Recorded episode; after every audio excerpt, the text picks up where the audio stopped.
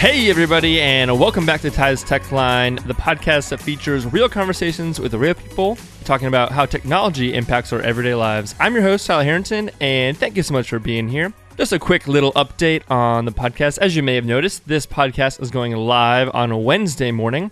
Up until now, we've been going live on Monday mornings, which I don't think I ever really announced as like a public official thing, but I made that a goal for myself to upload these podcasts every Monday morning. Well, I'm making a little bit of a switch, and you can be expecting these to be hitting your podcast feeds on Wednesday mornings going forward.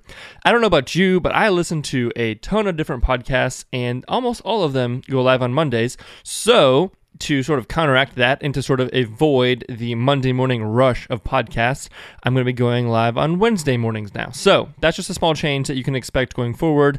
If you're listening to this in the future, you may be expecting them always on Wednesdays, but just a small change. Just wanted to update you on that. For today's episode, we have a very, very unique episode for you guys, and we're actually doing a little bit of a reverse podcast, a reverse with switcheroo. I'm actually going to be interviewed on today's episode by our guest, Jordan, and she is going to be asking me all sorts of questions about podcasting. So, the way this sort of all came about is uh, Jordan and I were actually connected through a mutual acquaintance via email, and she said, Hey, my friend Jordan is interested in starting her own podcast. She was wondering if she could ask you some questions. I get emails like this all the time, which is actually the reason why I started this podcast to begin with, because I love answering these types of questions and having these types of conversations with people.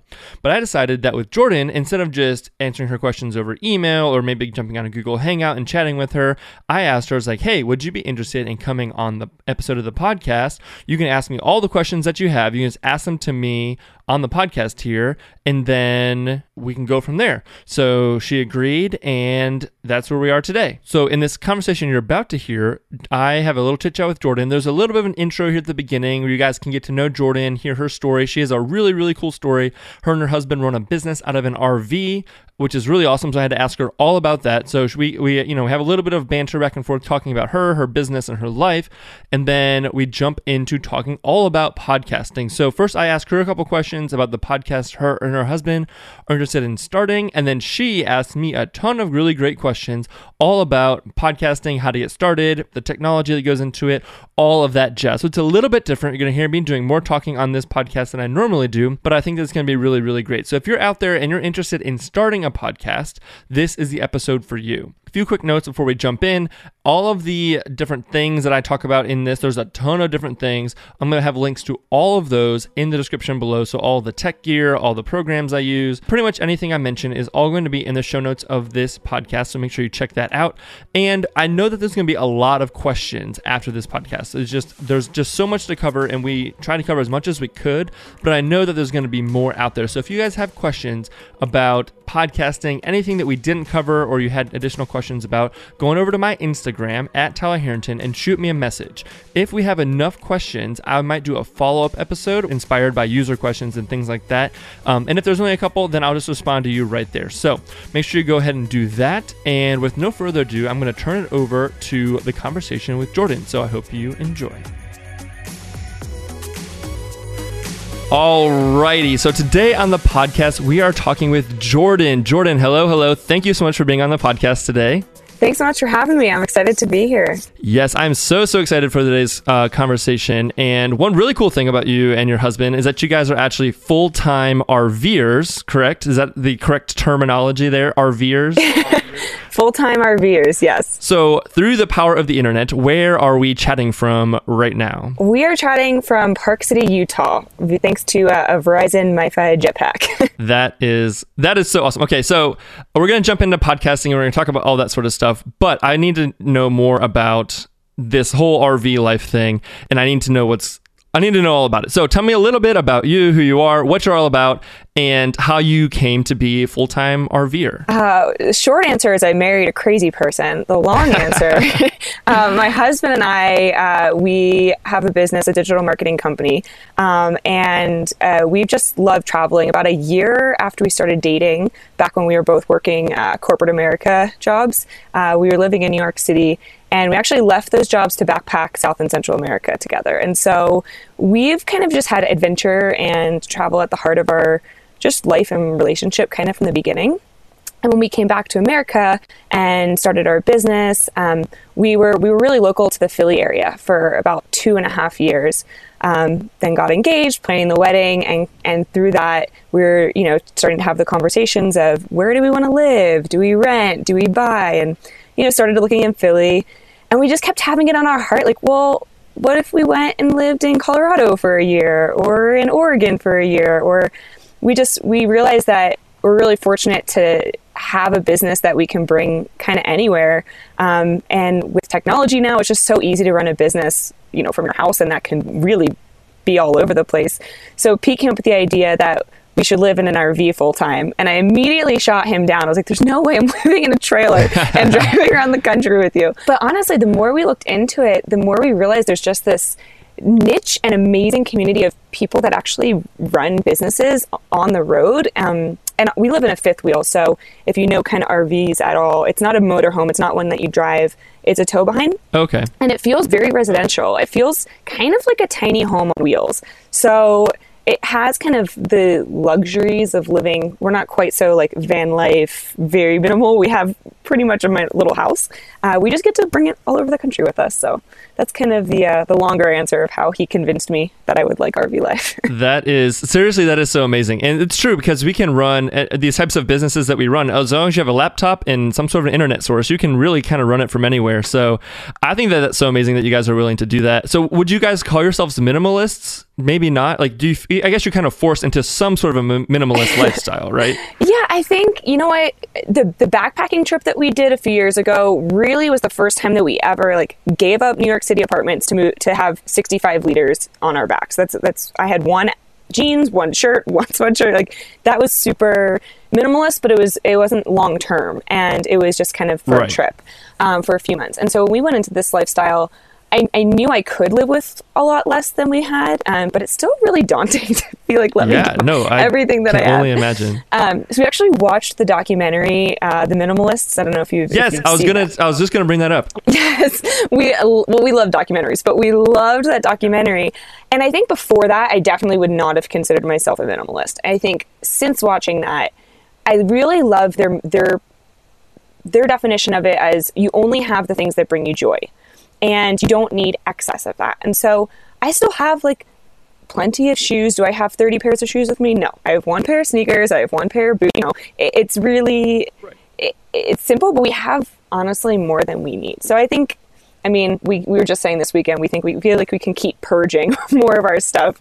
Um, but definitely minimalist in that we just, we don't have more than we need, I guess. Yeah, so I'm the opposite of a minimalist. I'm sort of a pack rat, and the problem is I'm very logical in my in my brain. So in my mind, getting rid of something that I may need in the future yes. doesn't really seem to make a whole lot of sense, especially since we have a house and an attic and all these places. Now, if we're running out of space, logically, I'd say, okay, yeah, then you can maybe get rid of it. But since we have this space and there's a potential that we may need it in the future, I'm not going to have to rebuy it. Then it's hard for me to get rid of things. I also put a lot of emotional attachment into certain mm-hmm. items for whatever reason. But um, the guy who actually made that documentary about minimalism, his name is Matt mm-hmm. D'Avella, mm-hmm. and he has a really good podcast and he has a really awesome YouTube oh, channel. Sweet. So I found his YouTube channel recently through he was on another person I follow, their mm-hmm. podcast, you know, that whole kind of deal. So I've been listening to his stuff and following his YouTube channel, and it's got my got me thinking like I'm not ready to go full like backpacking or like RV minimalist, but it has got me thinking more about like a lot of the excess like 50 t-shirts that I have that I wear like five of, you know, that kind of thing. But yeah, totally. I'm the same way as you though. I'm Pete is very much could live with like three t-shirts and be fine, right. and I I'm very much mindset like, well, what if I need this set of like I have cowboy boots at my parents' house that I probably have worn once in five years. But right. if I ever need cowboy boots again, I don't want to buy them again. Like actually, right. funny story, I have them because I was in the show Footloose. So I used to like, I only have them for like a music but you know, one of those things that yeah, I don't want to buy them just in case I yeah. So I am very much on the same page and RV life kind of forced me into it. Right, right, right. But I could see where having a house like why not yeah. have just in case you need all these things. Yeah, it's it's kind yeah. of a gift and a curse. Ash could literally not care about anything. She'll just throw stuff away. She doesn't even think twice about it, and she just throws it away. And my logical brain is thinking like tw- 20 steps ahead, thinking when we may potentially ever need it again. But um, so talk to me a little bit about your business because you're obviously running your business from this RV. So what is it that you guys do? Tell me a little bit more about that. Yeah, so we, when we got back from the backpacking trip, it kind of all started there where we felt like we made these big leaps in our lives to get out of the jobs that we really didn't love. And we had we kind of already took that big risk so we came back and just decided you know let's try this entrepreneurship thing. Like what's the worst that could happen? We kind of already made that jump. And so we had some experience. Uh, we both studied business in college. Um, he had done sales. I did marketing for a startup. So we had kind of those very basic i would say business and web and marketing skills and so we put together um, an Excel sheet. We were living on a little seven mile island at the time.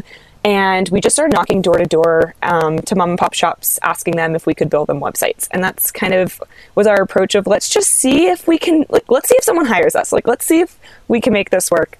Um, and I think because of the way that we did it on this small island, the, a lot of family run shops that only have five months out of the year to really make business and they don't want this giant agency coming at them that um, a lot of those businesses took a chance on us. And from there, we've grown word of mouth and referrals for the last you know three plus years. So it's been a, a really cool way to kind of build relationships from the very beginning. And so since then, um, our business started with web design. We, we were kind of in that stage of you say yes to any project that comes your way right, for the right, first right. year just to figure out what you like and what you don't. Um, and now we do kind of a mix between the web design and then a lot of our business is actually coaching uh, entrepreneurs and wedding professionals and teaching them marketing, uh, specifically within the Facebook and Instagram ad space. That's really kind of become our jam. Gotcha. Which is huge right now, which is huge. Yeah. And it's that's super smart. Yeah. It, honestly, we, not that we fell into it, we, we invested early into learning. And I mean, something with ads, you kind of just have to learn by putting money in it, like a lot of trial and error and figuring out what yeah. works. And um, we just found like Pete just got really, really good at it. And then we realized that there were, it's so easy to waste money on those platforms yes, that there was a 100%. need for smart ads. so it's kind of really where we've, um, I would say majority of our business, I'd say 70% is kind of the ads and coaching, and then 30% is just web design, just because people still ask us to build their websites, and I just genuinely enjoy doing that. So that's kind of the, the rundown. Right. I seriously do think that it's a personality thing to being good at Facebook ads. I don't know what it is, but I have certain friends who are just really good at Facebook ads, and I don't know what it is. I do seriously think it has something to do with the way that your brain is configured, um, and that's so that's so true. Everything you just said mm-hmm. is so true mm-hmm. because you can waste a lot of money on Facebook ads really fast if you don't know what you're doing, and the only way mm-hmm. to learn how to do it is through experience. So if you guys have that experience and you can offer to save people money, that's a really great investment. So that's awesome. Um, that you guys are doing that. And I think that's so cool how you guys just you uh, seem very uh, entrepreneurial and you just have this awesome spirit about you guys. Where you're able to go out and just do things. You. And if you want to, you know, tackle it like backpacking or RVing or starting your, you know, going door to door and and starting you know websites and stuff like that on this little island, I think that says a lot about you guys, um, which is makes me really excited for your next endeavor that you're looking to start, which is to start a podcast, right? Yes, we. This is something that's been on our hearts for a while now, um, and I feel like we both we both got to a point in our business where we're like, we're really happy. We're finally at this point where we love everything that we're doing. We really feel confident and comfortable with what we're doing and scaling. And like this idea that's been on our hearts for a while that always got put on the back burner, we kind of feel like this is really the time where we have the value to add and we have kind of like that heart and the mission of why we want to do it. So I'm really excited to chat with you today because I have absolutely no idea about podcasting aside from all the ones that I listen to. So I'd love, I'm excited to kind of get the, you know, your mindset of producing them and creating them and everything that goes into it. Sure, sure, sure. I'm so yeah, and I'm really excited to talk about that too. So as you, like I mentioned in the uh, intro to this episode, everybody who's listening, um, this is going to be a little bit different of an episode. So what we're going to do is before we jump in, I'm going to ask Jordan here just a couple questions about kind of just to get a baseline of where they're coming from, kind of their goals, ambitions, sort of just kind of where they're coming from, and then she's going to ask me a bunch of questions about podcasting because I've had a number of people reaching out asking very similar things like, "Hey, I want to know how to start a podcast," all those types types of things because, as I'm sure you know, podcasting is super, super popular right now. And 2018 has been the year mm-hmm. of the mm-hmm. podcast so far. Um, and the, I thought instead of just, she originally reached out and was like you're wanting to ask me these you know, just through email or whatever. And I said, what if we came on the podcast? We could talk about it this way, give you a bit of a crash course in podcast hosting, and I get to answer some questions. I think it's going to be good for everybody. So I'm really excited. So I'm going to ask you a couple questions, and then we're going to jump in to your questions. Sound good? Yeah, I feel like this is like an interview for podcasting in a way of like my t- trial of how I ask questions to people on a podcast. But yeah, no. it's going to be trial by fire. I'm excited. I love it. So, okay. So, my question. So, first of all, uh, you kind of already answered this a little bit, but so why do you guys want to start a podcast and what do you want your podcast to be about? So, what's funny is the podcast has nothing to do with our business in the sense of marketing and web design. It really has to do with kind of our why in our heart. We we love what we do, um, but we feel like there's this need for a conversation around this idea of a marketplace ministry and the idea that there's so many people that feel called to you know serve the lord through their faith and and grow and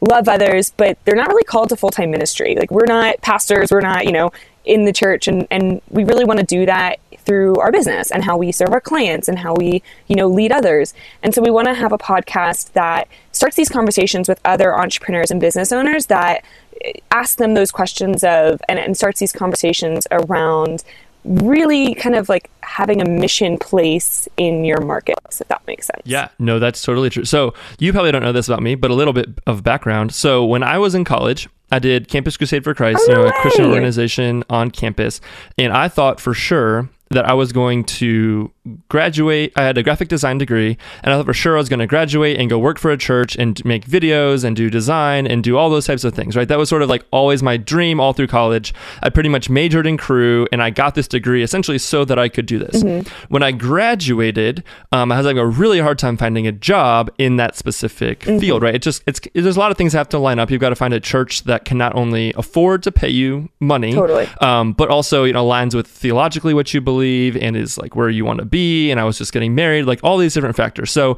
that sort of didn't quite work out. Like everything that I thought it was going to be, it seemed like it was all kind of getting slammed. So I got a regular kind of like nine to five job. I was doing product photography. And then an opportunity came up for me to work at my church here as doing like an internship kind of thing.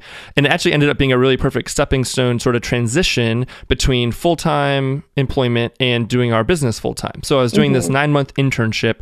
And essentially, what I wanted to figure out was am I being called into full time ministry, kind of like what you're talking about here? Or am I being called into my business? Or do I need to stay in like full time corporate America? Like, which of these mm-hmm. things is going to kind of win out? So it took me about nine months of doing that to figure out, like, I don't actually want to do full time church ministry, right? And this isn't the only way that I can serve the church. I'm actually probably going to serve the church better by just being a volunteer, serving my time where I can, and then running my business on the side. So I think that's a really awesome topic. And when you told me uh, in our emails and stuff that that's what yeah. you want to talk about, I thought that was great because that was very, very, very relevant to my life. And I just think that that is a really big thing that people can struggle with and being relevant and serving in that way without necessarily being full time staff because I felt like I needed to be on full time staff at a church to be serving, and I know now that that's not true. Yeah, and I think I love that you showed that because I didn't know that part of your story, and I feel like that just gets me more excited and pumped up to have these conversations because I want people to have that Me Too effect. Like, I want people to sit there and listen and be like, oh, like, give you permission to say,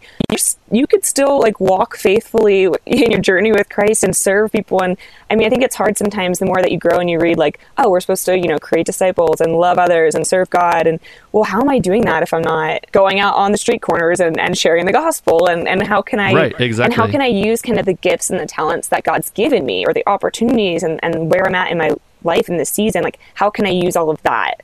To still like live out a mission of, of serving God and glorifying Him. So I love your story because I think that's something that so many people do struggle with, especially in an entrepreneurial sense, because you can do like you can start a business and you can you know like not necessarily just get that nine to five like you said there's this kind of in between state that that you seem to like have you know found for yourself. So i'm really excited that you said that. Yeah and as an entrepreneur you have a lot more control over your impact mm-hmm. and over the way that you want to run your business that you may not have working at a 9 to 5 job and stuff like that. So you actually do have a lot more of an opportunity to make an impact you know if you want to and those types of things. So i think that that all is great. So i think that's really interesting. Um, so my second question is do you either of you guys have any experience as far as like video editing or audio recording or any of those different types of things? uh, pretty basic in the sense i mean we uh, have some vlogs and things things, and we've done some like drone video work, things like that. So we're pretty comfortable in Adobe Premiere, um, and we have the Adobe Suite. So Okay. um, we've had to do some lots of video editing that way, and some basic audio editing. You know, when there's wind in the background and things like that, um, cutting and editing. But Sure. um, that's pretty much the extent of our editing skills. Right, but you do so you do know how to use Premiere and you have access to the full Adobe Suite. Okay, so that's great. So that's already a head start on on a lot of people. And then um, as far as like startup costs and those types of things, do you have a specific budget that you're trying to stay within? Not necessarily an exact number, but um, do you know if you're trying to do this like maybe like as cheap as possible if you're willing to invest some in it you the sky's the limit like you know you're willing to invest whatever uh, is do you kind of i don't do you have a way that you would kind of classify where your budget would fall for this Yeah, we I, we kind of like to do things kind of MVP style. So like the minimal viable product of that's kind of, or like a lean startup model, I guess. So we're not scared to invest money. Like if you tell me there's a microphone that's fifty dollars or one hundred and fifty dollars, but the one hundred fifty is is worth it, and that's going to make a big difference, then I'm not I'm not opposed to doing that. Yeah, yeah. Um, but I we do kind of like to work, I guess, figure like making sure that we pick make the right decision. So I mean, I would say we're probably in the middle. I don't think we're trying to do it necessarily Mm-hmm. as cheap as possible, just because it is something that at this point now that we want to start it, we're committing to it. I want to grow it. I want to do it the right way. So I think, I mean, but at the same time, it's not like we're gonna we have a ton of sponsors waiting to pay us to to run this thing. So, right yeah yeah yeah so no for sure yeah yeah yeah okay that's super helpful and that's where i feel like a lot of people are probably going to fall Mm-hmm. um, because I've always, when it comes to buying gear and stuff like that, my philosophy is always if you buy it the right right way Mm-hmm. the first time, you never have to replace it. But if you go as cheap as possible, then you'll have to buy another cheap one and another cheap one, and then eventually you should have just bought totally. the one that you wanted to begin with. And there, we'll get into it. There's a range as far as this stuff goes, and I think that people's ability to hear audio quality is a lot less than us like podcast creators like to believe. So obviously, like you want to have like the fancy mics and like all this fancy stuff, but in reality, like people are listening like on their phones, mm-hmm. on their like Apple earbud. You know, it's not they're not listening with like high fidelity headphones or like crazy speakers or whatever. So, okay, perfect. Um, I think that is a good background for us to start. Do you have anything else that you kind of wanted to share or anything else about the podcast you think that we should know before we kind of jump into some questions? No, I'm just I'm excited to learn. I think I have a bajillion questions for you. So I'm just going to try to ask really smart ones. And if Cool. you have one that people ask you a lot, then maybe we can spend some more time there. Um, since I know these are kind of specific to what's going through in my mind. So Yeah, yeah. No, I think that this will be really helpful to pretty much anybody out there because, like I said, a lot of people are looking to do this, and it seems very intimidating, and it is, but it isn't. Like I think that this conversation will help a lot of people, so I'm excited. So, all right, so I'm going to turn it over to you. You have the reins, so whenever you're ready, okay, Let's I- go for it. I Let's- feel like I let's need start the answering intro some of like welcome to Ty's takeover. Like, Ty, like I need the big like the Yeah. music. yeah, I think just kind of diving in from the beginning, I kind of want to work through it logically. So once you decided to start your podcast, like you said, this is a very popular thing now, and I think a lot of people have an idea of wanting to start it, and there's a lot of things that can either get in the way or hold them back. What did your first steps look like from deciding I'm going to start a podcast to publishing them? Yeah, that's a great question. So for me, the whole podcasting thing sort of started when the app Anchor came out. Did you ever get in on the app Anchor? Have you heard of Anchor? I know, I know it. I did not get in on that. Yeah, so basically, if anybody out there is listening, it's basically what they call like micro podcasting. So basically, you can hold the phone up to your ear and talk into it, and basically record a little like less than five minute podcast episode. And you can string a couple of those together, and it's essentially like uh, just like an easier way of kind of getting into podcasting. And I started doing that, but I f- quickly found that I really wanted to like get a microphone and like do it that way, and then you know edit it and then upload it to the website, which kind of defeated the whole purpose of like the Anchor app anyway. So that was kind of like my first little inkling of thinking that it was something I wanted to do. And for me, my main motivation behind doing this podcast really was I do a lot of video stuff. Like obviously video is like our bread and butter, but I felt like everything that I was doing was becoming work related. I didn't really have a creative outlet. So like kind of like your podcast, this this podcast isn't necessarily in 100% alignment with our like where we make our money, but it is in alignment with like my personal brand and like who I am and what I like. So that was kind of why I decided I wanted to start that. But as far as like the steps and stuff go, I mean, having the idea is obviously the first thing. So you've already got that. So that's good. Um, picking the name was probably the second thing, like trying to figure out, okay, what are we going to call this thing? And then for me, since I have a background in graphic design, and it sounds like you guys do also, and then it was kind of coming up with, okay, what's some podcast art that I want to have? How do I want to design this? Kind of started thinking through that process, uh, just like the normal sort of design process, going through all those different things. And then for me, it was a lot of research. So part of the reason I wanted to start a podcast is because I love research. I love looking stuff up. I love learning new things.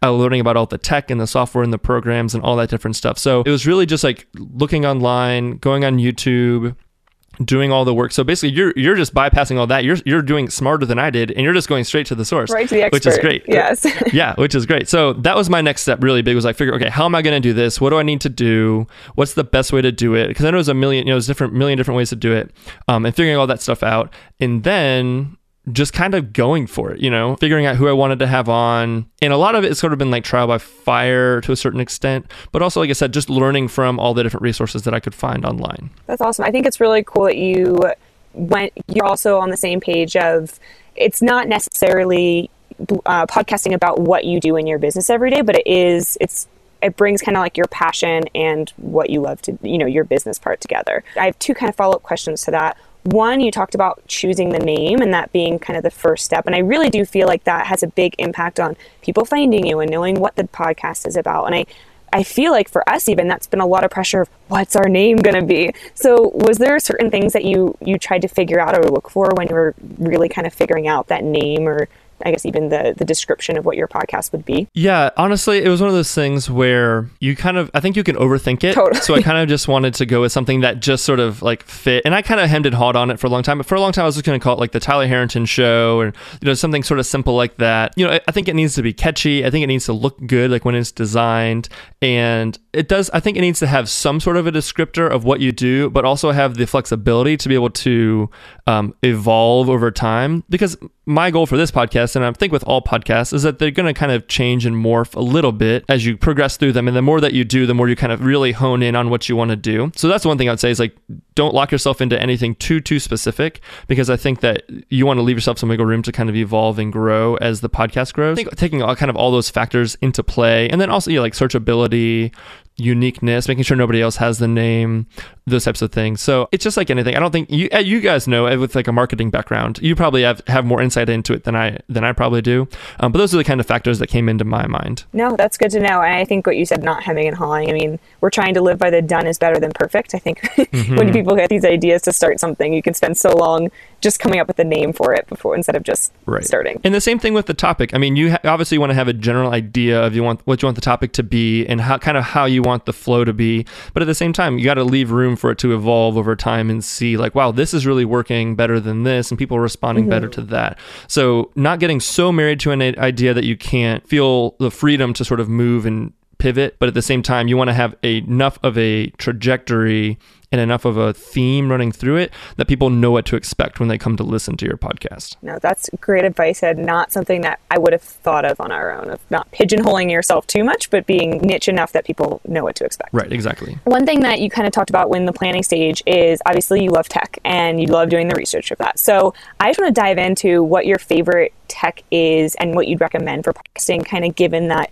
middle ground of investing right from the start. So this is where we could literally, I could literally go on about this all day long. And the the interesting thing, like I was kind of saying, is that there are so many different like variables and so many different kind of ways that you can go um, with kind of varying levels of quality difference. So a lot of it is going to kind of be personal preference. Um, but the first thing that I definitely wanted to talk about when it comes to the tech, and the first thing I think that needs to really be understood is there's basically two different types of mics that you're going to be looking at when it comes to podcasting. So you're looking at either a USB USB mic, which is going to plug directly into your computer, or an XLR mic. So basically, an XLR mic could be uh, it has a cord that you it's the same kind of microphone you'd find that runs runs into like a sound system or pretty much anything else. So the main difference between these two is that the XLR, if you want to run it through your computer, you're going to need basically a converter. So I have on my desk, I have it's called a Scarlett 2i2 Uh, it's made by Focusrite. And basically, what is happening is so this mic I'm using is an XLR microphone. It runs into the Scarlett. The Scarlett has a USB plug on the back, which is running into the computer. So this device here is taking the signal from my USB microphone, converting it into a digital signal, and sending it to the computer. So this is obviously is going to be important for things like this, where we're talking online. If you want to use the microphone for Skype or Google Hangouts or really anything on your computer, you're going to need to have that. Um, the advantage of having an XLR mic is that you don't have to use it with the computer, so you can run it into any like a regular old field recorder. You can run it into a soundboard. Like there's lots of other different places that you can use it and run it into. And then on the other side, there's the USB microphones, right, which only plug into your computer. So basically, it's doing all that converting within the microphone itself. So you're taking out that step of having the converter. You can just plug it straight into your computer, but that also has a few limitations as well in that the you have to have a computer, so it's a little bit potentially like less portable. You have to make sure you have the computer that is powerful enough and you have the right software in order to record using the microphone. And then the process of having multiple USB mics attached to one computer isn't as simple as I think it should be. So that was one of the issues that I was running into was I had uh, actually had this this microphone and this setup and an XLR microphone and I was just running into lots of problems trying to record two microphones simultaneously. It is possible, but it's a little bit complicated. So that's kind of like the first big decision you need to make. So as far as actual things uh, like microphones and stuff. So this mic that I'm using is a Shure SM7B. And for everybody listening, I'm going to have links to all of these things are going to be down in the description of this video. So don't feel like you have to write all this stuff down necessarily. Um, but this is a Shure SM7B. This is probably overkill. Um, this is one of those things where I like to, like I say, like, go big or go home. So like this is probably more than like the average person is going to need, but I'm never going to have to replace it. Like this is the same microphone that they used to record the Thriller album. Michael Jackson recorded all his vocals on this oh, type oh, wow. of microphone, which is completely overkill and unnecessary for what I'm doing. But um, so this is what I'm using. The other mic that I use, which is also an XLR mic, is the Shure SM58, and basically that's just like a smaller little kind of what you'd think of when you think of a microphone on a stand that someone is standing on a stage and giving a talk. They're going to talk into that kind of a mic. That one was around a hundred dollars, and that's really really good good quality. Now, there's all sorts of different things as far as like pickup patterns of microphones and cardioid versus non cardioid and dynamic and oh, all wow. these different things. And I think that that can get a little bit confusing for like the average person. So, what I would say is a really great resource is it's called Podcastage. It's a YouTube channel, and basically, this guy has reviewed pretty much like every microphone you could ever think of. So, um, I'm going to give, like I said, I'll give a bunch of suggestions, but I really suggest going to his uh, his channel because he talks about all these different microphones, the price point, what comes in the box, and he gives really good audio demonstrations of all of them. If you want to go the XLR route, I think that the SM58 is a really good way to go there's again there's a million other different ways to go. Um, but as far as recorders there's kind of two that i would i would choose between. One is going to be the rode h6 which is a field recorder. It gives you it has up to four inputs if you want to do lots of different mics all at one time. So that's another thing you want to take into consideration is going to be how many people you're going to have recording all at once. If it's just going to be you and one other person online or the two of you together, then you want to you know obviously keep that in consideration. The Rode H6, the H5, the, even the H4n are all just different audio recorders. Um, I personally use a Tascam DR40, which is another audio recorder that you can plug two XLR mics straight into that. So that I really enjoy because it's uh, it's a very portable option. It's just you know takes trip or double A batteries. It's super easy to use. You just plug them into there and record and go. You don't need to have your laptop out. You don't have to deal with all that stuff. You can do it all straight from there. As far as USB microphones go, the main the main ones that I used before this was the Blue Yeti. That's probably honestly the one I would recommend the most. I've heard of that one the most. Yeah, so that's the one I would kind of recommend the most. Kind of, not, I mean, it's it's not cheap. I mean, it's like 150 bucks, so it's not super cheap. It's not super versatile. It is, but it isn't. Like the the only downside with the Blue Yeti, and I've recommended it to people, and it is not a bad microphone. It's just it's um it's a little bit too sensitive, so it's going to pick up a lot of room noise and things like that. So for you, especially like working in a little bit of a less ground life, right campground, a little bit less controlled environment, that's going to be a little bit harder to get a super clean signal. It's not a bad option. It's the easiest as far as like plug and play goes. You know, Rode has a couple USB. The Rode Podcaster is a really good one. The Rode NT USB are both made specifically for podcasting and are really simple to just kind of plug in. The NT USB one, they actually have an entire kit that you can buy that comes with like the arm and the mic and the cords and like all the stuff that you need to get started. Oh wow, sweet. But what I would probably say for most people out there, a big number, like number one suggestion would be it's the Audio Technica ATR 2100. And the reason why this is a great mic is because it is both XLR and USB. So depending on your situation and depending on which way you kind of want to go, this is a, definitely a good first mic to go for, I think, because again, has good sound quality. It's not super expensive. It's around $100 and it does give you the option for both either XLR or USB. So depending on kind of your situation, depending on where you're recording, that's going to be a really good option. Sweet. And I never considered before the fact that Pete and I are going to be hosting the podcast together, and maybe speaking into one mic is mm-hmm. not the mm-hmm. best solution for that. So finding a recorder that kind of has the two mic options, like you were saying with XLR, that might be that's something I probably wouldn't have considered before. So I think that's I think Blue Yeti is such a like I don't know buzz not buzzword, but that's what I just hear and see so much. Yeah, that's like the very typical like podcast mic to go for, and that's what I. So originally I bought that before I did any research. Like when back when I was just doing the anchor stuff, I bought the Blue Yeti because I was like, oh, right. this is the one. This is like the best podcast mic, and it's fine. It's not bad. But again, if you go to this guy's YouTube channel and you look at his videos about it, he's like, it's not bad it's just not mm. that great for what you're paying.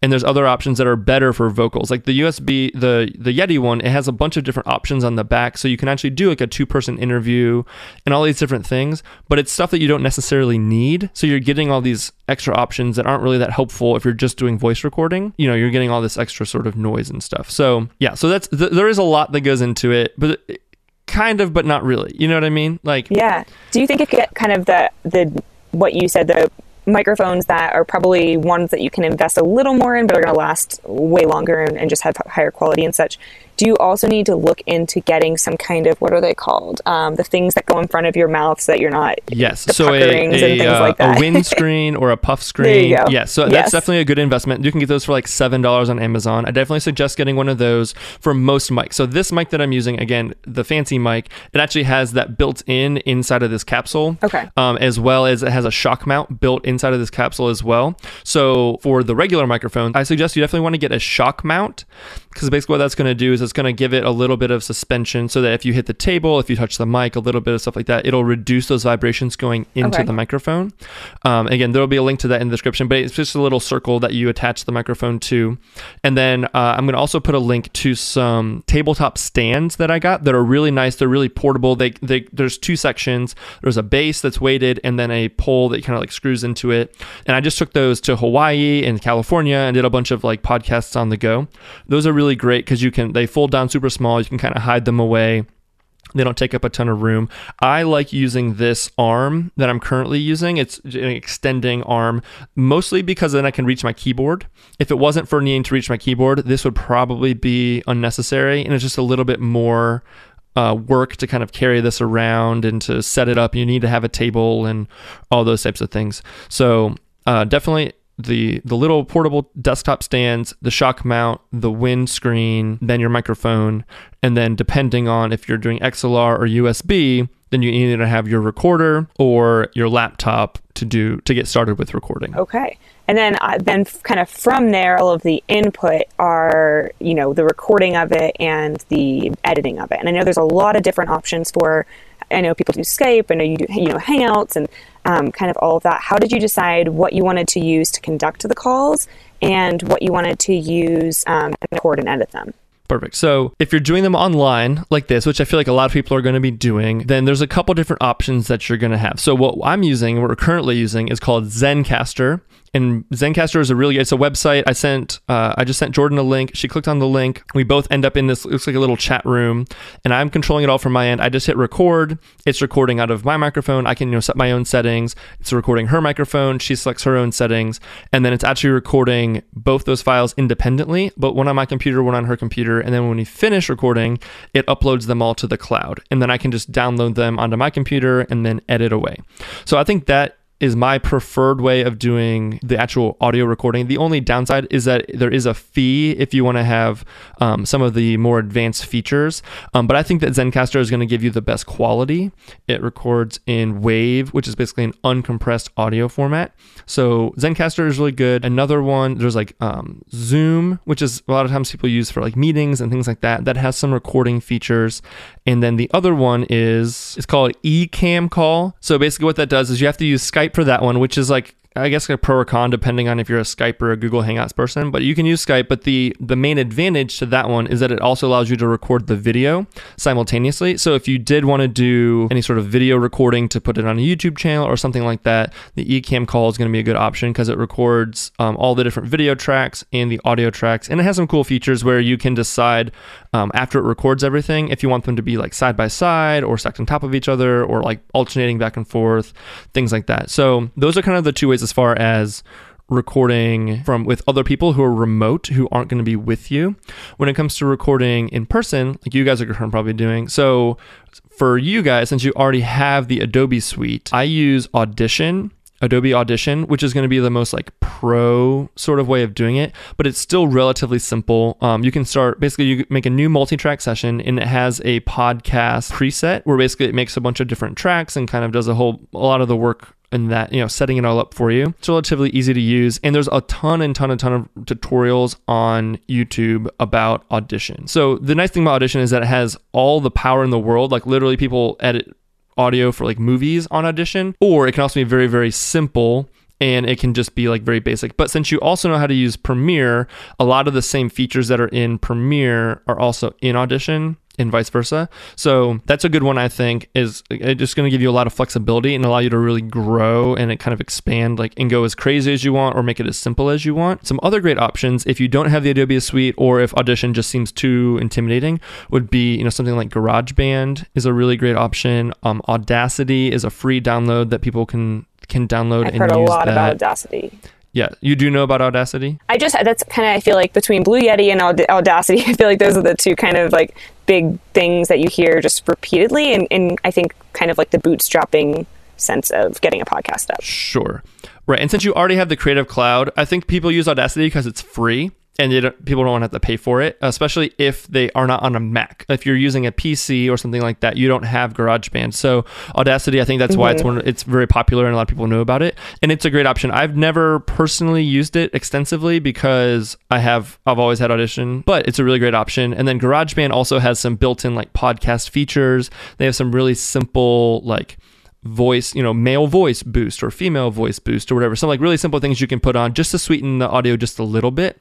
Um, but the majority of podcast editing, honestly, is going to be like just making simple cuts, cutting out pauses, removing ums. If somebody says something you don't want, you know, taking that out, those types of things. There's not a whole bunch of crazy effects or anything like that you need to do. Right. And honestly, just using like some really simple EQ presets, you know, for like voice boost or whatever, those types of things is really all you're going to need for a basic podcast. You know, as long as what you're saying is audible, it's clear, and people can understand what you're saying, people are pretty forgiving. I've found, I think, when it comes to audio, um, no one's going to necessarily be expecting this like crystal clear, high fidelity audio. Obviously, there are podcasts out there that are like that or that have more editing to them, such as, you know, like NPR style podcasts. But those have, you know, teams of 20, 25 people working on them who are doing all the music and composing and all sorts of crazy stuff. So, just for like a basic, just like this conversational podcast, uh, I think that any of those softwares, as far as editing, are going to be great. And a lot of those also allow you to record as well. And then the last one would be like if somebody uh, is already into audio and they use like Pro Tools or something like that, you know, which comes on, which is basically like the Final Cut Pro equivalent for audio. It's made by Apple. That's another one you could use. Um, but those are the ones that I suggest. Kind of jumping ahead, this is because a question, but you kind of went on it based off the editing. That I feel like can be a very time consuming part, or at least that's what I would assume, um, especially if you record an hour long podcast and then you have to go back through and listen and cut out ums or do that. Um, And I could just be overthinking it, but is that something that you outsource? Is that something I know you like tech, so maybe it might be a different answer than everyone else. But Right. um, and also, I guess, just in your experience of having friends that podcast and stuff, is that typically some, like something that people could easily outsource if they got really scared of the tech, I guess. Definitely. So I think it, yeah, you're right. It comes down to personal preference. So like I said, for me, I love that side of it, and it's just sort of like a it's a fun thing for me to do. So I don't outsource the editing. But last week on the podcast, or two weeks ago, my friend Davey was on, and he just started his podcast, and he outsources all of his editing. Right. So that is, I would say, one of the easier things to outsource because there's not a lot of creative control. Again, especially if you're just trying to have more conversational style podcasts, and there's not a whole lot of creative choices that need to be made, then I think you can definitely outsource that. I think that that's actually a really smart thing to do. If you feel like the editing and the t- like the time that's going to take go into editing is going to deter you from launching the podcast and being excited about the podcast and kind of like suck your joy when you're in making the podcast, right? Because there's a lot of elements to it. So some of them are going to be life giving, some of them are going to be life taking. If you find that the editing is really just like life taking and it's not something you want to do, I think you can definitely outsource it. I don't have any resources. I'm sure that if you Googled like podcast editing services, I probably, there's got to be some that are out there. Or if you just have a friend or somebody who you know who you can pay, you know, like 10 bucks an hour or something like that. Like it's really simple to like teach somebody how to do it. It's just a matter of doing it. There's the learning curve is very simple. It's more just like somebody who has attention to detail. That's uh probably the most important thing I would look for in somebody who you want to have edit your audio podcast. But yeah, all that sort of stuff can totally be outsourced if you have the budget and if you think that's necessary. I think that's definitely possible. Yeah, I think, and for us, I mean, the tech we like, it would be more just because Mm-hmm. we want to do this, we want to be consistent, and I don't want to not be doing podcasts because it's I'm not making the time to edit consistently. Right, Um, for sure. So, kind of going off of that, in terms of what your process looks like for podcasting, even from you know finding people and setting up the interviews, conducting them. Obviously, we've talked about tech, so all that you know, you have the tech ready, you have your name, you're ready to go. What does that look like? You know, kind of on your day to day, because this is, like you said, your fun hobby, and for us, it, it would kind of be a passion project as well. Um, so, how do you, you know, do you have bulk edit day, you know, bulk record days, setting those up, kind of what your process and how you stay consistent? Because I feel like that's a really important thing when it comes to podcasting. Yeah, you're right. So d- consistency is definitely key. So what I would say is just starting out is you want to. Uh, the first thing I did was I made a huge list of everybody who I kind of thought would be a good guest on the podcast, just like friends, people I know, any sort of like interesting topics I had. I just made a really really long list, and then I started reaching out to a few people. Right. Um, I think that when you're launching, I'm kind of jumping ahead because I know some of your questions already, but when you're launching, I think having a couple podcast episodes like under your belt when you launch is really important. And I think that the first couple that you launch with are going to also be really important. So one of the interesting things about podcasting that's sort of unfortunate is that the like organic growth of podcasts isn't very high. Like it's not like a YouTube video where if you put the right keywords and things like that, people will just naturally start finding it. Podcasting isn't really like that. You kind of need to use all of your other social media platforms and your other influential areas to grow your podcast. Along with that, the audience of your guests. So, having if you have any friends who have really big audiences, right, or people who may have have big influence, I would suggest reaching out to them first because honestly, that is going to be the biggest driving factor in kind of helping things get up and off the ground and to start getting the word out there. For me, I mean, honestly, it, the popularity is not the right word. The amount of reach or the just amount of like social media followers that the guests have there seems to be a correlation to like how many uh, downloads that their episode has. So i see like i'll share it on my social media and it'll get a pretty consistent amount of downloads. And then once the guest shares it on their social media that's when there's usually like a big jump.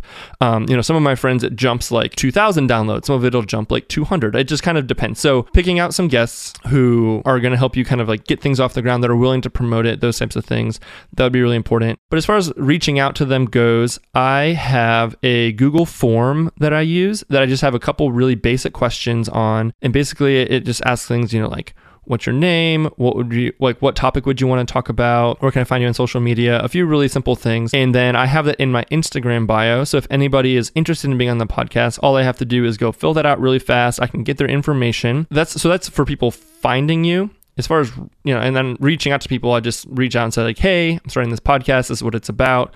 Would you be willing to be on it? I use an app called calendly. Love Calendly. you love calendly right. So you already know about calendly. And basically that just you can set which dates you're available. I think that bulk recording is a good idea if you can make that happen Um, I think right off the bat, you kind of got to take whatever you can get. But eventually, I think you'll get to a point where you can say, okay, I only want to do recordings on like these certain dates. And if you can try and line up a whole bunch of them, if like the stars all align and you can record four or five podcasts in one day. Right. I know people who do that and they really like that. That to me also sounds like it would potentially be kind of hard like mentally yeah. that could be kind of straining. So you gotta kind of play out and see kind of figure out what you like the most. But it's just the two of you and you're just you know you're just chit chatting back and forth and you can prepare a bunch of episodes in a row. Yeah go for it. I think batch batch editing is a really really great idea. Um, so i reach out to them they fill out the contact form. I send them back the calendly link as well as an extra form another google form that basically asks for like their photograph so i can use that for social media stuff you know all their social media links. So when i go to put it into the show notes i don't have to go searching around for it. Um, i ask for their professional bio so that i don't have to like write that for them. It's just kind of whatever they want it to be. Some of those really simple things. Um, so then we have the the date selected. Once we have the date selected and they filled out that form in like the day or two prior to whenever their interview is going to be, I'll send them an email with some basic information. So basically, like things they need to know uh, about podcasting that they may not know about. So you know, bring headphones, try and record in a quiet space, all those types of things. Just anything to kind of ease their mind and make sure that they feel like they know what they're doing is correct. I try to send over a general idea of what we're going to be talking about. These are very conversational, so they're not very like scripted. Uh, this one's actually probably the most like scripted one, just because we both have like prepared questions, and it kind of needs to be that way. But most of the time, it's just very conversational. So I'll send over some talking points, and then I will send them the link to a Google Hangout that we use so we can just see each other face to face, and then a link to their own Zencastr, call it like Zencastr room, where they can go for for the recording, and I just make sure they have all that information that they need. And then on my on my end, I'm doing research. So I'm like looking them up on Instagram, finding their website, if they have like a YouTube channel or anything like that. Just kind of trying to get a general idea, especially if I don't know them. If it's my friends, I may not do that as much. But if it's somebody I don't know, like today, I didn't know you prior to this, so I was like just kind of stalking you guys just a little bit, just to have a general idea of kind of like what you're all about. Right. Um, you want to have s- some level of inform informity going in, so you don't just seem like you have absolutely no idea. That's how you found our frozen pipes, I think. Right, exactly. Yeah. so I found out about I found their YouTube channel, which had an, a very interesting video, which everyone should go watch about uh, their pipes being frozen when they were camping in. Where were you in Colorado? In somewhere? Breckenridge, Colorado. Breckenridge, yes. Colorado. Yeah, and they had to build a skirt yeah, for their RV, and they went to Lowe's. It was a great, it was a great little vlog. Everyone should go watch it. Link, link there down below. But yeah, so then and then just make sure they have all the information. Make sure that they're kind of like ready to go. And then obviously we jump on, we record just like this, and then I have everything saved. And then do I guess do you want me to go all the way into like Yeah, I think I mean for me selfishly it's helpful, but I think so many people think of just kind of get to like what tech do I need? And then they're like, oh, now mm-hmm. what? you know what I mean? I think like I feel like there's so much education on here are my affiliate links of my favorite text, and then there's not really a okay, so now what do I do when I want to push it live? And I guess we can kind of from there, you, you mentioned it, but almost go into the launch strategy because I feel like anyone listening to this is going to launch a podcast, they're going to need to know how to start it. So, so I'm just going to keep going. Through, I'm just going to keep going through the whole process. Awesome. Um, just because it'll, uh, it'll be easier that way. And then we'll get into launch because I think that's also super important. Okay, so I have the podcast recorded, and then depending on how many that I have stacked up, kind of depends on when I end up editing them. I try and release new podcasts once a week, and I chose Mondays. I might change that because I found out like everybody releases their podcast on Mondays sort of naturally. So I might try to switch to a different day because that seems like on my podcast feed anyway, it gets like inundated on Monday mornings. So anyway, so when it comes to editing, what I go is I, I bring both of the audio files in, or however you want to do it, into your audio editing software. And this is where it kind of comes down to personal preference on how polished you want it to be, because you could probably leave it just running straight through. I personally like to go through and remove any sort of ums and pauses, and I try and make everybody sound as good as possible. Appreciate especially that. My, I mean, myself included. You know, I try and make everybody sound really, really smooth and polished. You don't have to do that. There's plenty of really great podcasts out there that are literally just straight you know raw all the way through it's to kind of depend on your personal preference how well you are when it comes to speaking on the microphone things like that. It also has a lot to do with your guests and how comfortable they are being on the microphone. Sometimes there's just really long pauses, so people will stammer over their words, or they'll start a sentence and stop, and start a sentence and stop, and then they'll start it again, and you can really just take out all the beginning stuff. So I go through and I edit everything. I you know do my basic leveling. I do all the EQ, do all that basic stuff.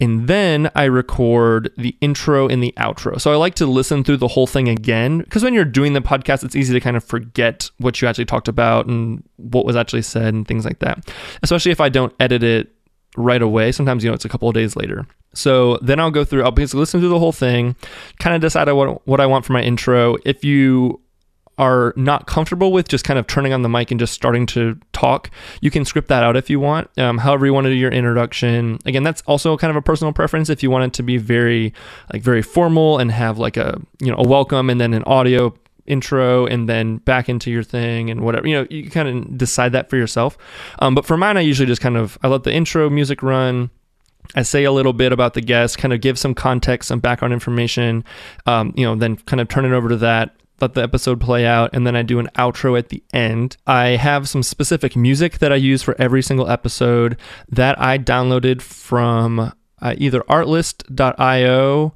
or Soundstripe which are both audio licensing services that we use for our weddings and things like that. So it was really easy for me. If you're just doing this one off and you didn't want to pay for a whole subscription, you just needed the one song, the musicbed.com is a really, really great option as somewhere to go where you can buy, you know, license a song they probably have like a podcast option and then you kind of like own the rights to that song and then you can just use that for every single episode do all that sort of stuff get it all edited make sure it's all ready to go and then i export the whole thing as an mp3 file then i upload it to my um, podcast syndicator, which we'll, we, will talk about that in one second, which what I use for that. So I upload it to the syndicator, um, and then I got to fill out all the different information, do all that sort of stuff.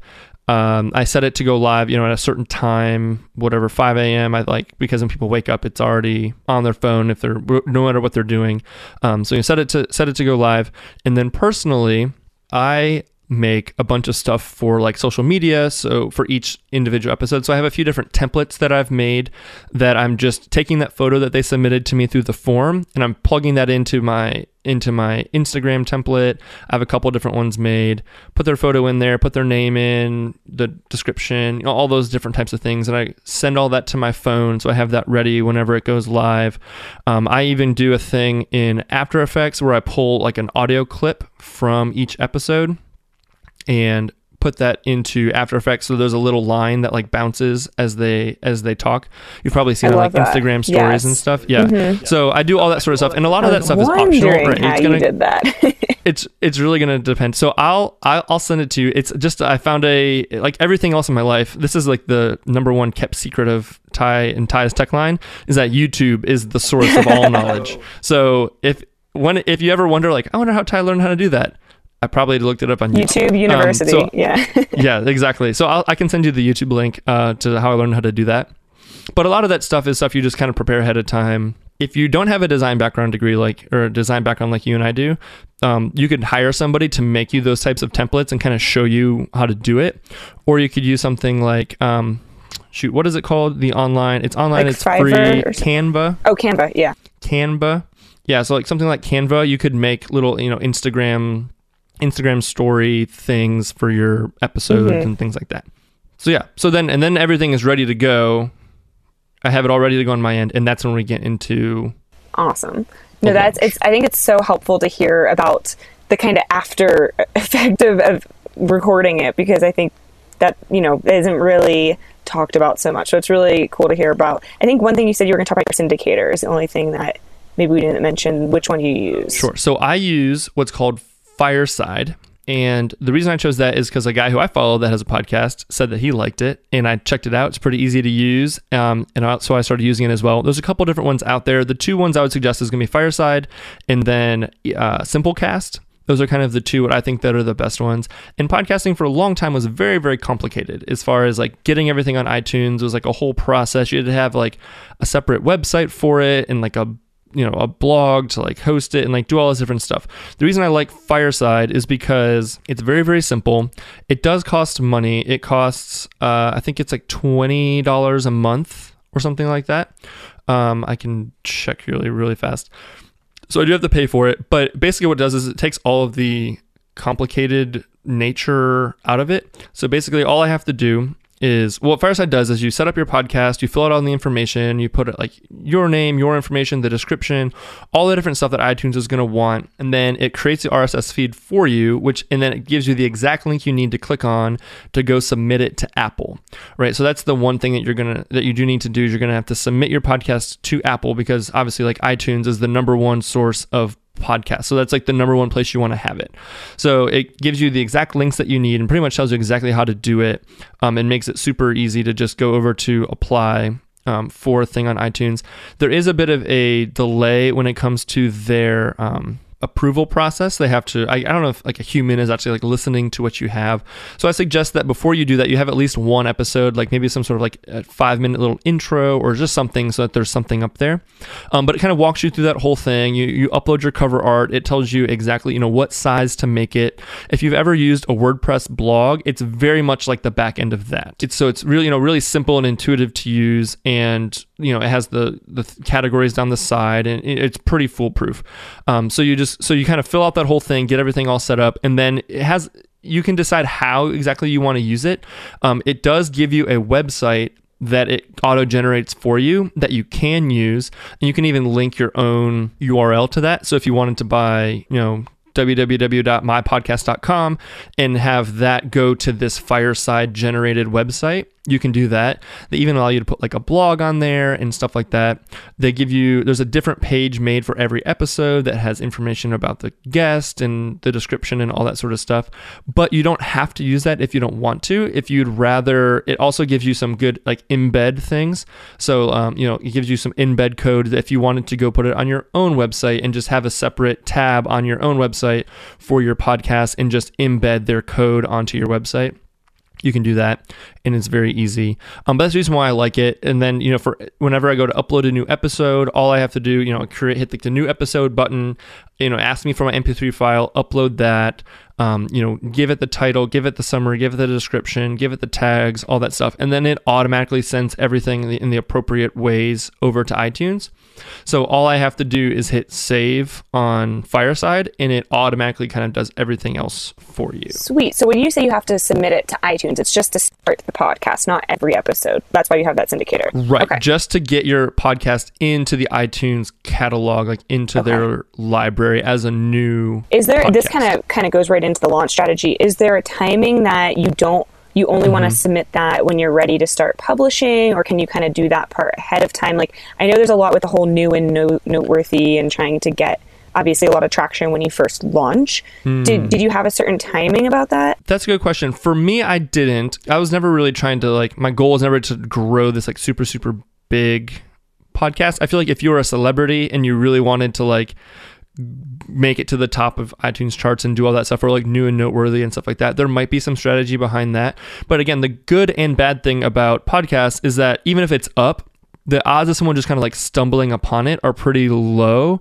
So you can submit that kind of ahead of time just to make sure that it's all in there and that it's, you know, you've got it all correct and it looks good in iTunes and all that sort of stuff.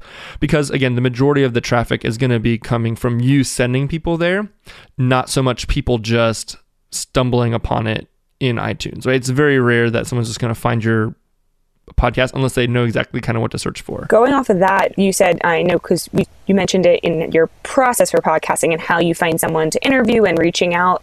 Um, do you recommend? I guess I know you said like people that have a reach or following, you'll notice certain downloads do you pick i guess certain people when you are launching the podcast that you know you know the first three episodes these names will be more recognizable or these topics are really important um, i guess how did the people you interview affect your launch strategy and how many would you recommend launching with when you start. Sure. I think, I mean, I do think that if you have the option to, I think having some people on there that have bigger reaches is a good idea at first, just to kind of help get that get the ball rolling. Um, I don't think that should be the only factor. Like, obviously, you want to make sure you're putting out like really solid content, like for your first three, that you make sure that they're really good topics, really good conversations, and things like that. And when it comes to podcasting, I think that the focus needs to be more on like the depth that you're gaining in trust and the depth that you're gaining with each individual listener, not so much on like how many listeners you're going to have. Because I think that just as a general rule, there's going to be less of an audience for your podcast than probably any other social media platform that you already have. But the again, it's more about the depth that they're going to connect with you and that connection that you're building more than like the reach. So it's one of those kinds of kind of like a catch 22. You don't really want to focus on it too much, but at the same time, like if there's only five people listening, like you probably something should probably change. You know, there's got to be kind of like a balance between those two things. Um, and I honestly don't even really know what like a good podcast number is. I think that's all very, very relative. So as far as launch strategy goes, yeah, I think that starting with three, I think having three on those people can kind of listen to a couple to kind of get an idea for it, kind of start falling in love with it, and that'll make them, you know, leave them wanting more. So and then next week when the next one comes out, they're ready for that. Um, I didn't personally have a huge launch strategy. I kind of wanted it to be more just like loosey goosey and kind of fun and just sort of see where things went. But I can definitely see like my friend Davey, he just did his and he he definitely went way more in depth on his launch strategy and things like that. So you want to make sure that you're utilizing your social media platforms. If you have some sort of like a mailing list, an email list, you know, making if you have really anything you have, making a YouTube video about it, um, hyping it up ahead of time. Make sure you kind of start hinting at it and talking about it. All those sort of normal things that you do for any sort of a launch. I think that you definitely want to do that for the podcast as well. I love one thing you just said about, you know, focus on the launch strategy, have have a plan, but make it your that's not the goal necessarily of podcasting is to have this huge enormous reach. And I think this type of media specifically really is and you do a good job at keeping it conversational, but it really is meant to kind of develop that relationship, I think, with your audience on a deeper level. Mm-hmm. And so, kind of getting away from like the tech part of it. Um, and I know because we're going kind of late on time too. What, how has the podcasting impacted your business or like you know your goals? I guess for growing it because I feel like it's a very like you said, it's a, it can be very engaging for someone, not necessarily like, hey, come hire me, and this is you know, come get a million people to come watch me. So how has uh, how has podcasting allowed you to connect deeper and do that? Yeah, I think that that is the beauty of podcasting and i've said this a couple times but i think that the ability to sit down with somebody and have an hour long conversation uninterrupted is very uncommon. Like it's something that we don't do nearly as much anymore. Even with our like spouses and our family and stuff like that it's very uncommon just to sit down and talk with people for an extended p- period of time. So for me that has always been sort of like the main thing that i've liked the most about doing the podcast is just being able to sit down and talk with people. And I really didn't know if anybody was going to care or if anybody was going to have any interest whatsoever in this from the beginning. So I kind of went in almost like not wanting to set myself up with too high of expectations, like just being like, if only, you know, six people listen, that's fine. Like I don't even really care. Um, and obviously the response has been a little bit better than that. But I think that yeah, just allowing yourself to go in and know that the the benefit, you know, we talked about this. Oh, I talked about this, Davey, on that podcast. The ROI of the podcast, like your return on your investment, definitely is not going to be dollars, especially not right off the bat. And I think that if you go into it expecting to make a ton of money or to like monetize this thing or to turn it into like this cash cow, like that's not why you should start podcasting. For me, like I said, podcasting just gives me a really great excuse to talk with a bunch of really cool people, have some really cool conversations. And again, for me, I'm just kind of like going with the flow.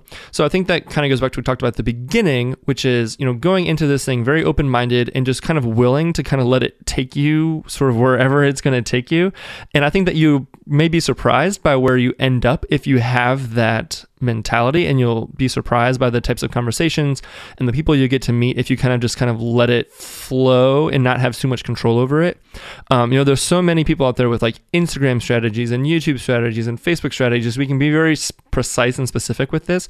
But I think that the exciting thing about podcasting is that there's not a whole lot of strategy behind it, right? It's kind of this new frontier. And it's not that it's necessarily a new medium, but it's sort of this new thing that's sort of becoming popular and people are trying to figure out exactly where it fits within the rest of our like content strategy. So I think that if you're willing to let it kind of take you where it's going to go, just kind of go with the flow and have not low expectations, but just like realistic expectations of what's to actually get back out of it, I think that that's going to serve you really well. Yeah, I think that's a great point because so many people. I think it's it can fall into a trap as an entrepreneur feeling like you have to a do everything on every platform and b do it with an intent of like gaining a lot of followers or growing in a certain way. And I feel like podcasting is this unique opportunity to really just connect and serve. And I feel like the podcasts that I personally like listening to at least are the ones that are conversational they are, you know, interviews and things where the heart behind it is to have these conversations and to talk about topics that the people are really interested in and you're also really interested in. It's not necessarily focused on, like you said, like trying to get if you if you're starting a podcast just trying to get sponsors to pay you or just trying to get a million downloads i feel like it, it it's not going to have the value that you really want it to have Right. And I think that people can see through that. Like, I think people know when you start a podcast for, I mean, quote unquote, the wrong reasons, I think it becomes very obvious. But I think that if you're doing it for the right reasons, which I think, again, your guys' idea for your podcast is a really, really great idea. And it comes from a place of selflessness, like just wanting to share, wanting to have an impact, those types of things. I think that if you're able to come at it from that way and just not again, not care so much about the numbers and the downloads and the likes and all that sort of stuff, but just growing this really deep connection with a small group of people, which, you know, could become a big group of people. I don't know, you know, who's who's to say it won't. But, you know, going in with just that expectation, I think that those are the most powerful podcasts that I've that I've found. I always say like if I'm interested in it, there's probably somebody out there who's interested in it. And if you try and be everything for everybody, you're never going to connect with anybody really. But if you can just be yourself and be authentic and just have these real genuine conversations, there'll be people out there who appreciate that. Yeah, I love that. I think that's it's cool to hear too, and we're gonna we'll have to convince you to get on the podcast and share a little about your story too, because we very much want it to be No, I about love others. that like for sure. it's, it's a weird thing to start a, your own podcast and not want it to be about you. But I think in the same way you're saying, like you're interviewing people, you're sharing things you're passionate about. Um, that's what connects and brings people on. So um, keeping it kind of conversational and storytelling, Mm-hmm. I think, is a really cool just takeaway that I, I feel like I'm getting from everything that you're saying. Yeah, no, for sure. And I will say that you're doing an awesome job of Oh, interviewing me. And I think that you are going to be a really great podcast host. And one of your questions that you haven't gotten to yet, which we may not get to all of your questions, is you know how do you become a better podcast host? Like how do you how do you know what to say? How do you keep it conversational? And i think that you're doing a really great job and i think a lot of it just comes from listening right? And it's something that as uh, maybe as a guy i'm naturally probably inclined not to be a very good listener as at least my wife has told me so anyway. So it's trying really hard to listen to what people are saying kind of anticipate sort of like where you want the conversation to go and being able to respond to what they're saying and but then also kind of like gently guiding them in in another direction. And one of the best ways to get good at that is one just by doing it right? That's the kind of the, the best way to learn how to do it. But also i love now i really love watching interviews on things like beats one um, like apple's you know radio like they have a youtube channel or watching things like Uh, even you know like good morning america like all these different things where these people have been doing interviews and those types of things for a really long time watching like kind of the best of the best and seeing how they do it and how they transition how they're always thinking you know three steps ahead those types of things and just kind of like paying close attention to that for me is very interesting and that's something i've tried to implement into my podcast hosting. And then yeah, doing more listening than talking, which is weird for me because I feel like I'm doing a lot of talking on this one. Um, but yeah, like you said, you're doing a really great job listening, engaging with what they're saying, and then kind of guiding them in the next in the next direction. So I think you're doing a great job. I feel like the, I told you I feel like this is my trial run of like, do I Yeah. have what it takes? But No, I think you are passing with flying colors. I would say. I no, I'm, I'm such a talker too. So I think podcasting for me will be a good exercise in listening too. Because if my husband was on this right now, he he usually is the listener, and I'm the I like to talk a lot. So I think being able to ask questions that guide people in the right way and, and kind of sit back and just let them run the show um, is something I really want to practice in my own life. I think it's just an important life skill. And so I hope could dive into that. Um, I'm curious if you have any advice on multiple person podcasts or kind of experience like chatting with multiple people at once, either you and Ash being on one together or interviews. Just, I think for Pete and I, the logistics of that and how he and I will lead a conversation and interview people without confusing each other. I think you know it's intuitive to hear someone and think, okay, that's what I'm going to ask them next based off of what they said. But when it's live and you have multiple people, I guess do you have anything kind of insight on that? That's a great question. I think that for that case, for you two, preparation is going to be pretty important. Um, and having some sort of if you're in the same room and you can kind of like make some eye contact or you know things like that. It's a nice thing that there's no video involved, so you can kind of be making like hand gestures and like I'm going to ask the next question. You know those types of things off off mic, so to speak. Um, that's going to be really important. Being as prepared as possible. Um, but then the nice thing about uh, podcasts again is that if you kind of talk over each other or there's sort of like that awkward like uh, oh no you go, like you can just cut all that out. So I think that it's kind of inevitable that it's going to be a little bit of that, a little bit of like stepping on each other's toes, especially at the beginning, and to kind of like figure out a flow. But yeah, I just think the more prepared that you can be, the more you'll be able to avoid that, but also just accepting that it's kind of inevitable in with four people trying to talk and you know be heard on on on a podcast. Yeah, and I love your idea about having a Google Hangouts because I think you can naturally tell when someone's Mm-hmm. going to talk. We've done podcasts where we've just been interviewed over the phone, and you do I feel like get more of that like oh oh oh sorry you go not me you know. So I think that helps a lot. Right. And that's why, like, we're using the Google Hangout for, for no real purpose other than just so we can see each other and chat. So if you can do that, then I would definitely suggest that.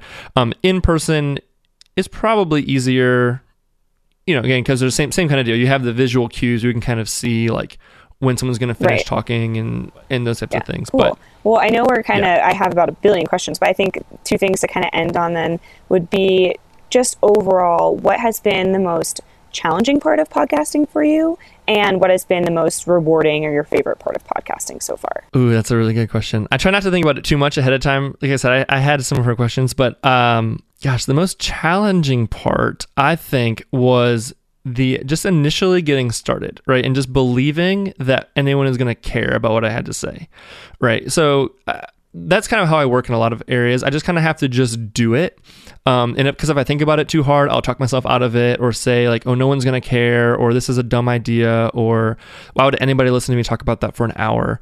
But one day I kind of was just like, you know what, I'm just going to do it. And I did the whole, you know, I put the whole thing together and I made all the graphics and I did the whole thing in probably like 48 hours just so I couldn't like second guess myself. And I just put it out there.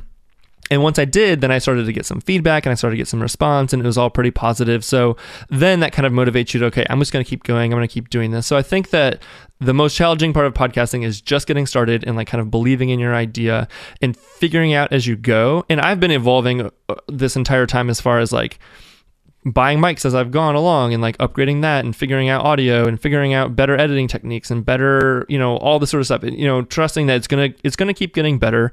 It doesn't have to be perfect at the beginning and just to start because once you start, then you'll keep going.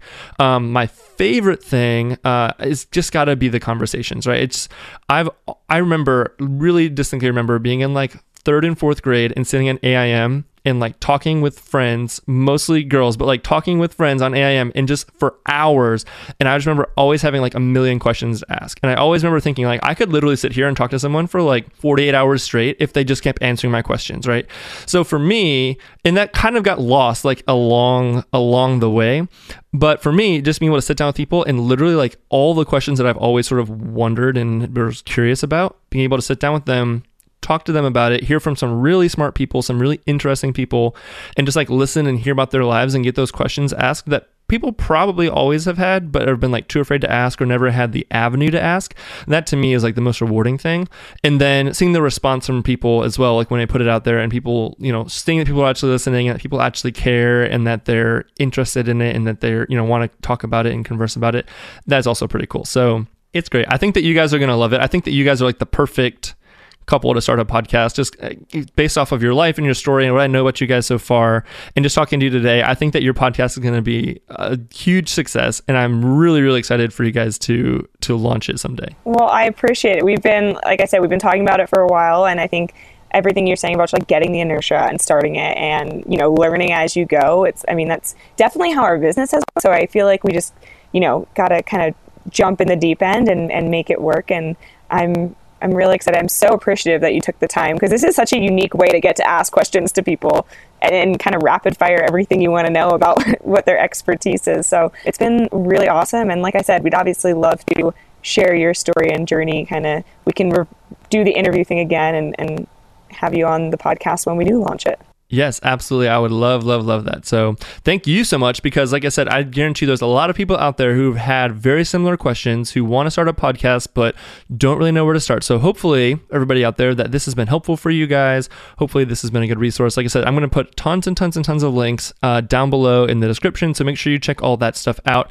If you have any more questions, um, anybody out there or you as well, I know that we didn't necessarily, it's just so much to cover. I think we covered a lot and we got like the majority of it, but there's always going to be questions. So if you have questions, find me on Instagram. I'm at Tyler Harrington or send me an email, tyler at theharringtons.com, and I'd love to answer whatever I can. And if we have enough questions, we might do like a follow up episode or something with some more like follow up questions or things like that. Um, but for you, Jordan, where can everyone go find you, find you guys' business, follow along on social media, and kind of follow your RV adventures? So, uh, super easy at Pete and Jordan. Uh, pretty much on everything, peteandjordan.com. Um, I'd say peteandjordan.com is very much the business side of, of what we do, and then the blog posts there are going to be kind of business marketing related.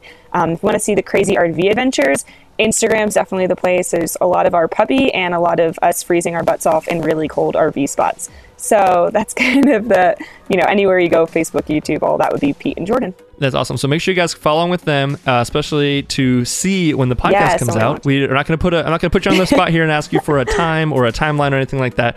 But you guys should definitely follow them because, like I said, they are super awesome, and I know their podcast is going to be really interesting. So Jordan, thank you so much for being on. This has been so amazing. Thank you so much for having me. I so appreciate it. All right, there you guys have it. I hope you enjoyed that episode. Big thanks to Jordan again for being on the podcast. Again, if you guys have any, any additional questions about podcasting, starting your own podcast, or anything like that, head over to my Instagram at Tyler Harrington and let me know. If you're interested in supporting the show and you want to give us some really helpful feedback, we'd love for you to go over to iTunes and leave us a five star review. That's really the only thing we ask of you guys. That would just be super helpful for us and super beneficial to the show. We don't have any sponsors or anything like that because this is still a little bit of a labor of love, but those types of reviews on iTunes are really the most beneficial thing you guys can do to help us out. As always, I am your host, Tyler Harrington, and thank you so much for being here. We will see you next time on another episode of Ties Tech Line.